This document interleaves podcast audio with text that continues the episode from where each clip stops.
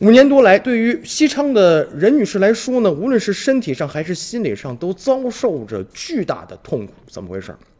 那么这名女子呢，是之前五年前呢，是做了一个呃剖腹产的这个手术。做完手术以后呢，嗯，她就是把这个纱布啊，可能医生不太注意，就留在体内了。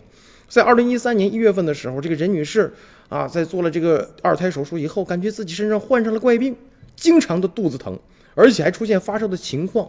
那去年七月份呢，实在是疼的呀，地都下不了了，就到成都的医院进行手术。这医生啊，就在体内取出了一块遗留了这个五年的一个纱布啊。手术后你才知道，这个怪病啊，就是这个纱布，包括它它这发炎呢、感染呢，是不是在体内它呃进行消耗不掉？所以说呢，特别的疼。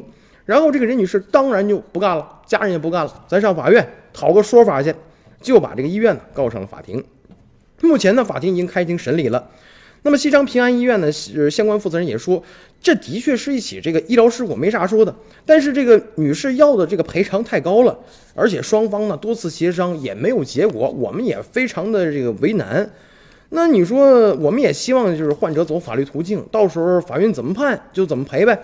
剖腹产手术疼了五年，这个剖腹产这个包啊，居然是个脓包肿肿瘤啊。今年三十五岁的任女士啊，她就是这个梁山的这个德州县人啊。她喜获千金以后，本来是很高兴的，但是呢，就没想到遇到了这样嗯一个非常可以说是医疗事故吧，这样一个非常严重的事儿。